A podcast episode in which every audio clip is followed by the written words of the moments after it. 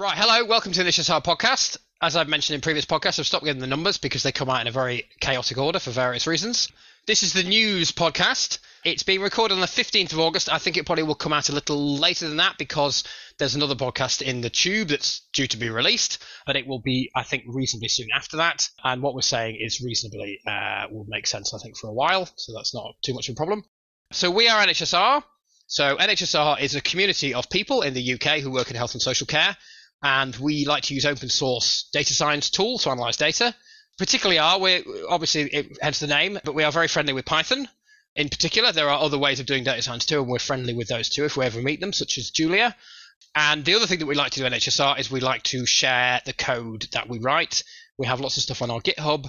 We have lots of stuff on our website and our blogs and all this kind of stuff. I'll put various links about the N H S R community in the show notes so you can have a look. And I'll, as always, we will also be putting links to all the stuff we talk about in the show notes. And I think after recording the last newscast, I had the idea of making this into a blog. So there will also be a blog which summarizes what we're talking about today. So if you don't want to listen to me and Tom uh, go on about it, then you can just read it quickly. So to kick off, I'll just introduce myself. So my name's Chris Bealey.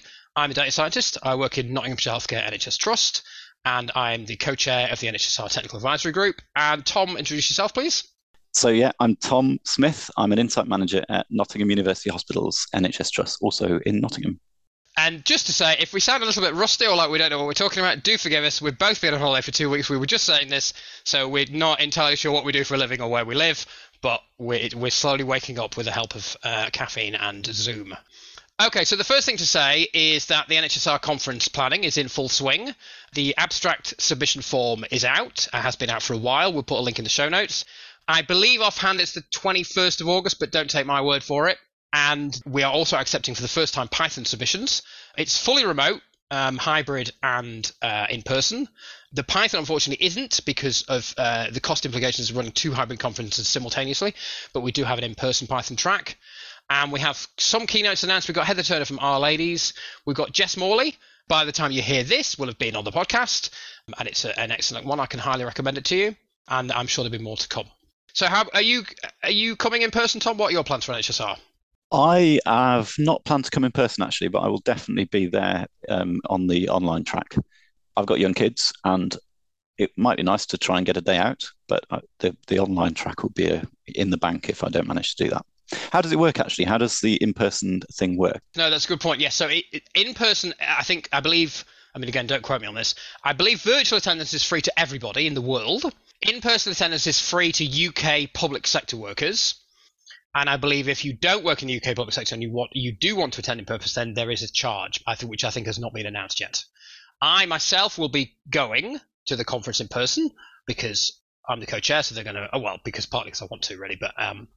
I'm going to go and need to go and say a few words. And I think I'll be taking, uh, oh yes, I'll be doing the Shiny workshop, as I always do. I'm a little bored about sh- of Shiny, if I'm completely honest, because I've been doing, how long have I been doing Shiny for now? ten years, maybe? So, I mean, I do love Shiny, but sometimes I think that, I w- you know, I wish I was doing something else sometimes. And I think I'm probably taking a paper as well. How, are you taking any papers, Tom? I am going to be uh, submitting a, a paper, yes. Um, I was working on it last night, actually, Sunday night. So yeah, I'm going to be hopefully presenting something on um, how we're using um, N H S R Plot the Dots in a, in a reporting format. So uh, rather than just sort of keeping things to just the, the package itself, I'm hopefully going to be showing a little bit about how we've implemented it into some of our, our performance reporting, um, which so far we've only done in maternity, but um, I work in the family health division. So there are other parts of our division who are clamouring to get the same type of uh, reporting output. So um, yeah, I hopefully give people a little bit of a view of that and also share some code. Cool. Yes, I was pitching N H S R Plot the Dots to someone because Tom and I were obviously both work in Nottingham, so we're both in the same I C B. Uh, I C B being, I do you know, I don't know what I C B stands for. It's a load of organisations all helping each other. I'm sure if I hadn't been off work for two weeks, I wouldn't know what it stands for. Integrated Care, something. They just changed the names. Uh, board, maybe? Board, um, yeah. I was pitching that package and its ability to do lots of things repeatedly to someone in the I C B the other day, and they seemed quite interested. Yeah, I've, as part of being able to share the code, I've I've rewritten it basically on my public GitHub. And um, it's funny, the second time you write something, it works better. So it's taken a report generation from what is about a minute um, in our kind of production environment inside the hospital. It's, it now does it in ten seconds in, in my rewrite. So I've got to work out exactly why that is, but it, it works better. So I'll be sharing the better version of the code. Yeah. There's an old expression. It's nothing to do with code, I don't think. It's something else. Make one to throw away. Yeah. That's what they say. And I think, you know, code is a really good example of that. There's another example, actually, which is um, I think that you give your first house to your enemy, your second house to your friend, and your third house to yourself. And that works with me with my – I've built this big shiny dashboard for our patient experience. And the first one, I mean, looking at it now, was terrible. I mean, I guess it was okay at the time, but it look, I mean, it was really bad. And I, then I rewrote it to the – we're on the second version now. And it's, the second version is okay, but there, I, there are some serious problems with it that I can now see. And so I think the third version that I finally write will probably be the kind of version that I'm, that I'm actually happy with. Yeah, it's – um yeah, looking back on the kind of learning journey as well, because I'm – this is code that I, it was my first sort of production application of code really. And I was still learning a lot as I was doing it. I was, I was on Google more than I was in RStudio. And so, yeah, it's nice to reflect back on not only did it run quicker, I've managed to write it in an evening, which was um, at least sort of uh, eight weeks of work the first time I wrote it. Right. Speaking of which, let's skip around. Tom and I have got an agenda, so I'm just peeling back the curtain. Let's skip, Tom, to you. You were going to talk about creativity and quilting, so let's. That's a good segue, isn't it? So let's talk about that. Yes. So this is an our studio conference was not so long ago, probably two weeks ago. It was before my holiday, so two to three weeks ago, which is in the U S. It was an in-person conference, but also streamed live. I'm hoping that the um, conference talks will be up online at some point, because there was there's an absolute goldmine of information. I think there were four or five conference halls running parallel for, I think it was three days, maybe even four days. So a huge amount of um, R material was disseminated and a lot of great presentations given. I only managed to get to two or three because of time differences and day job. But one of the ones I did was uh, was a really good talk by Alice Walsh, who is at Science Alice on Twitter if you want to follow her. She gave a talk on how she'd use R to come up with quilting patterns, which is, you know, a really creative use of R, and there's no stats involved at all. But as part of that, and it, it's worth watching if it does ever go on YouTube, which I'm sure it will, but as part of it, towards the end of the talk, she started talking about the types of data work that exist, and and she discussed a really useful anal- uh, analogy which really chimed with me. So she's basically said, do you want to be a pizza delivery business or a plumber? Which um straight away got my got me listening. So pizza delivery, you, if you want to order a pizza, you go on a pizza website and you look at the pictures of of what pizzas are there. Um, you choose from a picture, delivery um, person delivers it, and you open the box and it looks exactly like it did on the website. So you've got what you ordered, but there is no creati- creativity in that process. So um, she sort of drew a parallel there with with a with a dashboard that's designed effectively um, stipulating, you know, I want this chart here, I want that chart there, I want um, a table of, of information here. No creativity at all, but you do get what you want. You, you know, you get what you paid for, you get what you asked for. And then she contrasted that with plumbing. So when you have a leak in the bathroom and you need to call a plumber, the plumber arrives and it's just taken for granted that they're the domain expert. They turn up, they ask questions about your problem.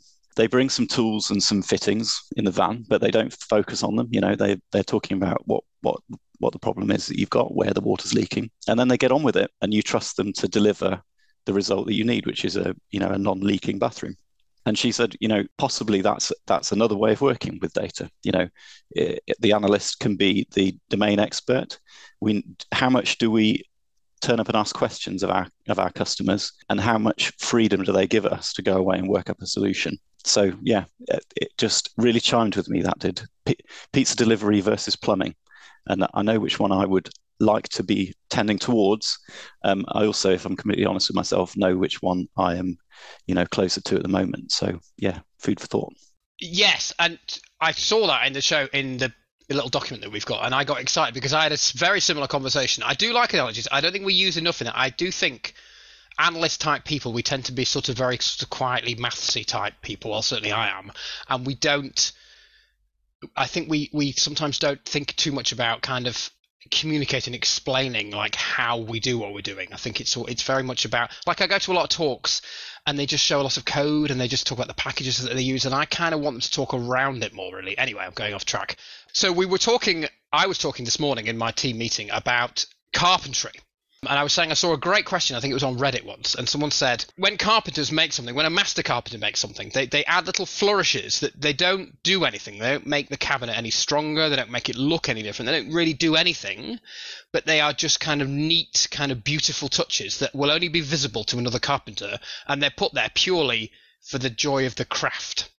And they, they pose the question, I think, it, I guess it must have been like a sort of programming type Reddit, like what would be an example of that in, in the tech world?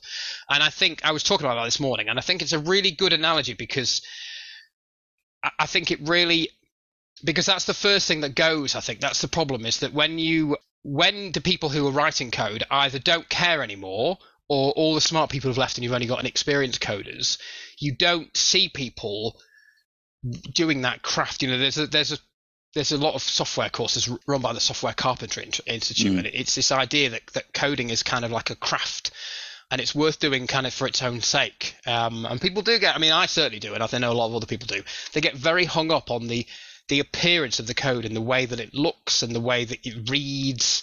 And it's just really important, I think, because it gives you, it's like the, like the flourish in the, in the in the real carpentry. It's, it's just, it gives you a nice feeling. You know, mm. ugly, badly formatted code will run. I think that's that's that's why it's such a good analogy. But it doesn't feel good. It doesn't feel good to write, and it doesn't feel good to read, and it doesn't feel good to be in a team where that's the standard.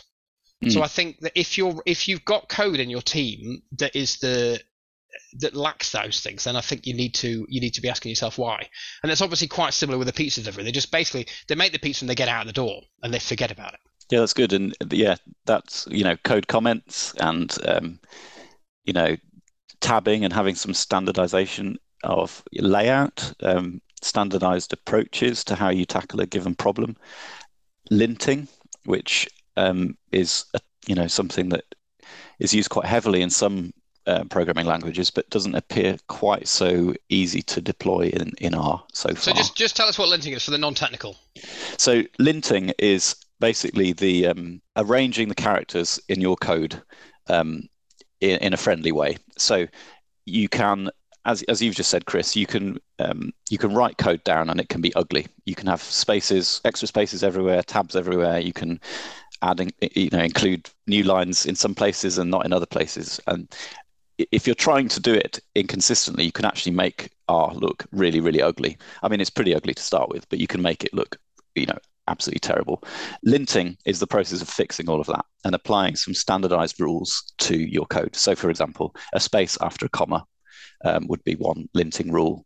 Um, a, a, a new line, a, an empty line after a function definition would be another, you know, just really basic one, but you can get into lots of detail. Um, And if you have a, you can have a linting sort of engine, which basically when you click save on the code that you've written, it will just run through in other languages, run through and fix all of those little glitches. So if you want to, you can write your code in a single line with, with no uh, returns at all, click save, and the linter will go through and standardize everything and lay it out how you should have laid it out in the, in the beginning. Um, does two things. It means you can stop thinking about spaces and stop, you know, keying around with your arrow keys and deleting spaces and making things look pretty manually. But it, the second thing it does is possibly more powerful. It standardizes across a team.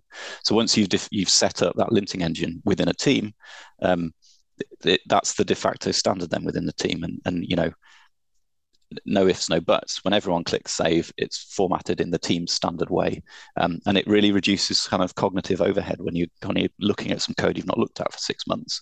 If it's formatted the same as the code you wrote yesterday, it's a lot easier to get into it and um, you know, and to understand it.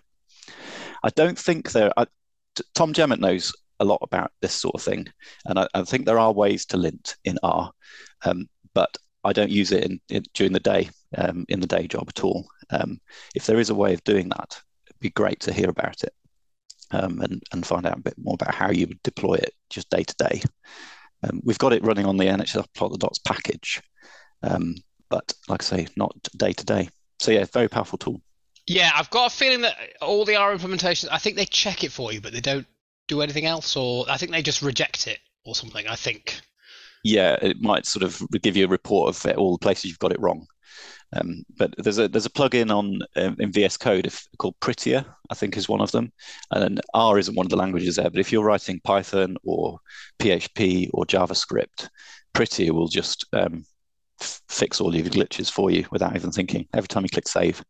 And it's it you just to start with, you've, you've, it's a bit of a uh, loss of control, um, but you you soon get used to it because it's just nice not to have to think about it anymore. Well, I must say, I should try it, really, to be fair. But I actually, I'm sitting there thinking, I don't want that, because I like tidying up the code. Like, I find it fun. Like, when people send me their own code, that's the first thing I do. And it's the first thing I do. Partly, I tell myself I'm doing this so I can read it, and to also to often, if it's a beginner, to teach them about how to lay their code out. Because I'll send it back mm-hmm. to them and say, it's easy to read if you do all this. But if I'm being honest now, really, I do it partly just because I like it. It just yeah. gives me... So my desk is a mess. It's awful. Um, I don't tidy up the real world at all. But for some reason, when it, when it's a code file, I just like to kind of just sit and and t- it's like a fiddly, it's like a Rubik's cube or something, something to sort of tinker with. An entry point, yeah. Well, let's move seamlessly on again. It's almost like we planned the whole thing, which I can assure you we did not. To V S Code. So I was going to mention V S Code partly because RStudio, as many of you might have known, have actually changed their name to Posit. I think their website doesn't reflect it yet, but it will. And the reason why they've done that is because they're focusing. They say. Well, I think what they're saying is their focus was already elsewhere. Well, not elsewhere. Their focus was already broader, but they wanted to reflect it in the name. So they've been focusing more and more on two things. Python, as many people know, RStudio have done a lot of work with Python in recent years, and V S Code. Because I believe you can run V S Code on RStudio Workbench. Now, there aren't. If you're an N H S person listening to this, I highly doubt your N H S Trust has forked out for RStudio Workbench. But if they have, then please tell me how I can get a job in your organisation. So I believe it sounds like you. I was going to ask about V S Code. Do you use V S Code yourself, then, Tom? I do, yeah. I, I find it really, um, really powerful for the Git stuff, actually. So when I'm developing, I usually have both windows open. I have um, RStudio, which is where I obviously run and execute the code and do all my debugging. But then when it comes to Git and committing into a version control, I use V S Code for that because there are some really nice, you know, diffing windows and um, kind of visualizations of the of the commit history that you can get quite easily through V S Code. Just again for the non-technical, just tell us what diffing is. So diffing is, you know, diffing is your time machine. If if you think of, of version control as having a time machine, diffing is basically your before and after. So you've got um, your before is your previously committed version of code, and you, let's say you make some changes, you write some new code, or you modify the behavior of some code. The diffing window will basically keep track of those changes for you and then present them side by side. On the left will have be your old code, and on the right will be your new code. Um, and the old code, if you've deleted something, there'll be a gap there, and, and it might be highlighted red. If you've added something on the right-hand window, you'll have some, some green highlighting for what you've added. So it's a really good way of just seeing what you've changed, basically. And yeah, V S Code has some really nice ways to do that. And you're using GitLens as well, presumably? Yes. Let's. Is that the plugin I'm using? The one with a little, this was committed by such and such a person on such and such a date, all that. Stuff. Yeah, it's got all the Git history stuff, and the other plugin I find really useful is Git Graph. If you search for that, G R A P H, um, that gives you a really nice commit history, sort of like a rainbow-coloured ribbon uh, that shows all of your your branches and forking and all the rest of that. So yeah, yes. it, it's just it just for me, I find it more accessible for the for the Git stuff because I'm I've never learned Git on the command line. I, I'm sort of a relatively visual person, so I just find it helpful for that. Yeah, so I, I mean, I'm the same, really. So I, well, I feel like I'm trying to wean myself. No, I don't know, really. It's interesting you got them both open at the same time. I think I would just find that really confusing and start using the wrong one. So that's why I don't do that. So I use, I use V S Code for two things. I use it for R Markdown without, no, not for R Markdown, sorry, for Markdown. I write a lot of Markdown websites. And I've used V S Code for that, part, mainly because of the Git features. The Git features are phenomenal. I mean, I do use Git on the command line quite heavily, but mm. it has lots of nice. It just does, and it does stuff automatically. So it it it types Git commands that you repeatedly have to type yourself. It just does it for you. Now, I guess some people don't want that, but I definitely do want that. So, for example, it will run Git fetch occasionally. You absolutely want that because, yeah, well, certainly I do, because you just forget and then you get a mess.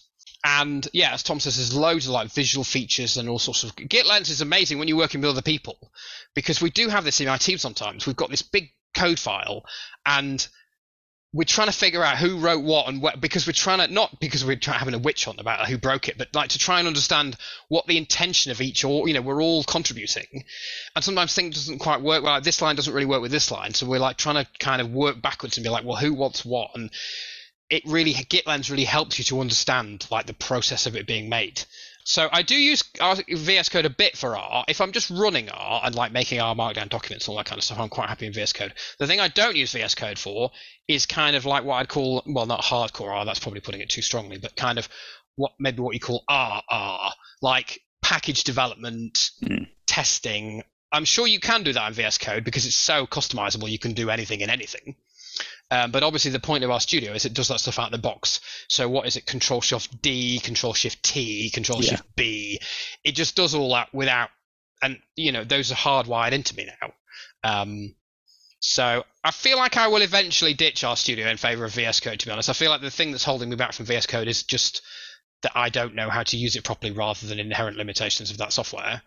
But we'll see. The, the other benefit of RStudio is it's it's what's in all the tutorials. So it keeps it accessible from that point of view. And when you're sharing a screen with someone maybe who's learning R, you know, your screen will look, you know, the same as their screen. So you, it builds a bit of a bridge as well. That's one one of the reasons I'm I've not dug into using kind of V S Code deeply with R. I'm just you know, I'm just using it with Git because it's really, really convenient. Speaking of which, there's one thing that I've never used in anger but have played with and think is awesome, and I can't remember what it's called. I mean, just open V S Code quickly while we're talking. It's the thing where you can share a coding environment, so you can both code on the same window. Oh, I've not done that. That sounds um, good. Yeah, I've never used it, you know, for its intended purpose. Oh, I can't find it. Well, I'll pop it in the show notes anyway. I think it might be called Live Share. Or I think it's got the word share in it. Um, But yeah, it's amazing. It's just like Google Docs, basically, but for code. So obviously for people, for beginners or for people you're collaborating with or whoever, you can just have one code window and just type in it. Because very often when I'm talking to my team, I request access into their Teams window and then type.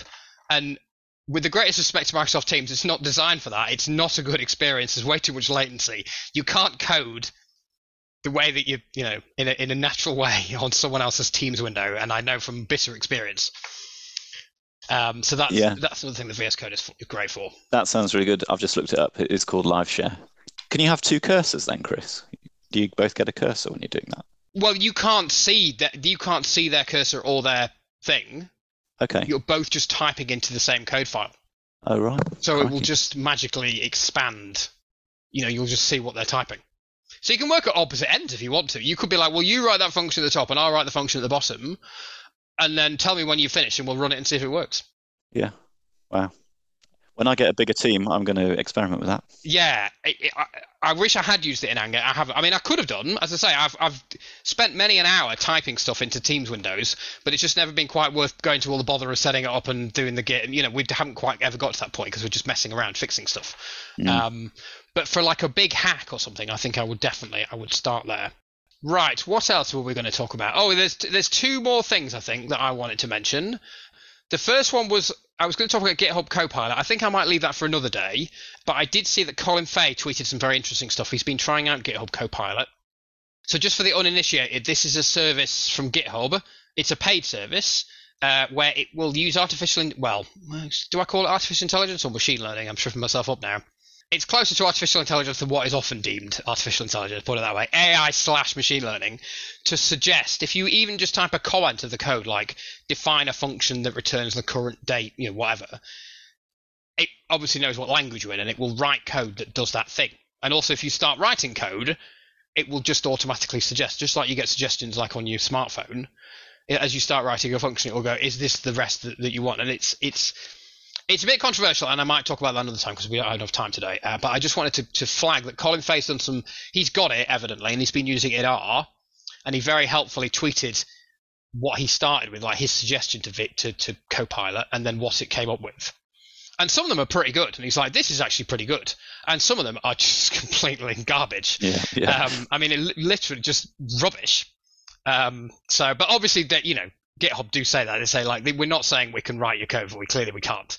Sometimes it will help you, and sometimes it will just say, just like on your email, sometimes you get a, a suggestion from Google, don't you, that's not very helpful. So it's pretty impressive, actually, that R is even included in the product because, uh, it, I mean, as great as R is, and no one's going to argue, you know, I'm not going to argue with that. It's not a huge mainstream programming language like, you know, Python or JavaScript or P H P is. So the amount of raw material they've got to work with is, is a lot less when they're training this stuff. So I was quite surprised that they'd included it. No, well, that's a good point. I hadn't thought about that. I, maybe it's true that the R code is, the R suggestions are worse than they are for the other languages because there is less raw material. Um, yeah, the possible. thing we, we might talk about next time is I was going to, because the, the big controversy with Copilot is that it's been trained on G P L code, basically. So it's been trained on code with a license that kind of restricts its usage in some ways. So some people are saying that they're absolutely prohibited by the terms of G P L to train it on that G P L code. Some people are saying that that's fine. Um, the, mm. the argument being that because if they train it on G P L code, that G P L code will end up in your code, and you can't add G P L code to proprietary code. It's against the terms of the license. Mm. So what they're not saying, I suppose they're not so much saying that you can't train it on G P L code as you can't include G P L code in code that is not itself licensed as G P L. Mm. That's the big controversy.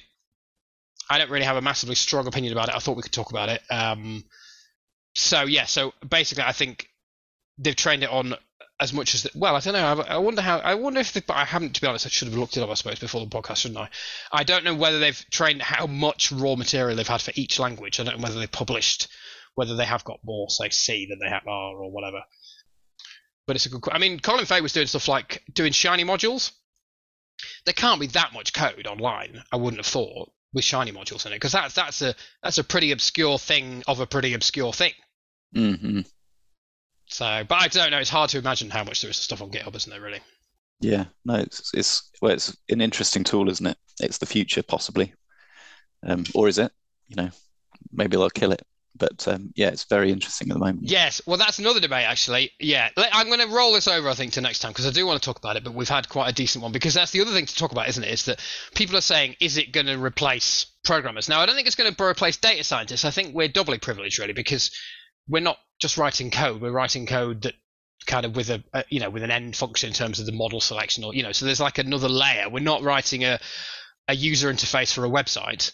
Personally, I don't buy the idea that it will replace anybody at all. I don't buy that idea in general. But again, I'm I'm probably jumping ahead slightly to the next podcast. But yeah, let's talk. That's a, it's a good one, though, isn't it? Let's talk about it next time. Yeah, next time. That's good. Right, I think that's everything from me. Anything else from you, Tom, before we round off? Was there some something about drop-in? There was. Good point. Yes, thank you. Yes. So we had another drop-in. I wasn't there, so I can't t- say precisely what went on, but it was very successful, I believe, and well received by the drop-ins and the, I don't know what the word for that is, the person running the drop-in and the person who came, the people who came. I just thought I'd mention some of the feedback, just in the interest of transparency. So an issue that was raised during drop-in was that there was, N H S R publishes a lot of training materials, as we mentioned, and people were saying that they're not always sure where things are. I mean, that's partly, I think in general, that's the problem with N H S R, is that it, it's quite a big, complicated thing. I know it backwards and forwards because I'm living it, but newcomers often don't. And that's partly why we're doing this podcast, to kind of show more of the stuff that's going on. And the specific thing here was about training. So all, basically all our tra- what we say is all the training's on GitHub.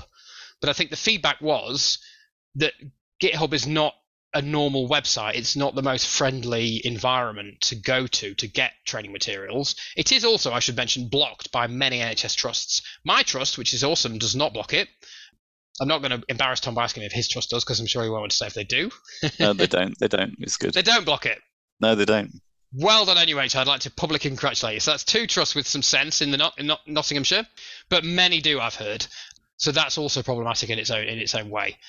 So, yeah, so we're going to take that on board. I think that's what I really want for N H S R. I want, because we do all this stuff with like GitHub and Co. We do all this technical stuff, and that's great, and that's how we want to work, and that comes very naturally to some people.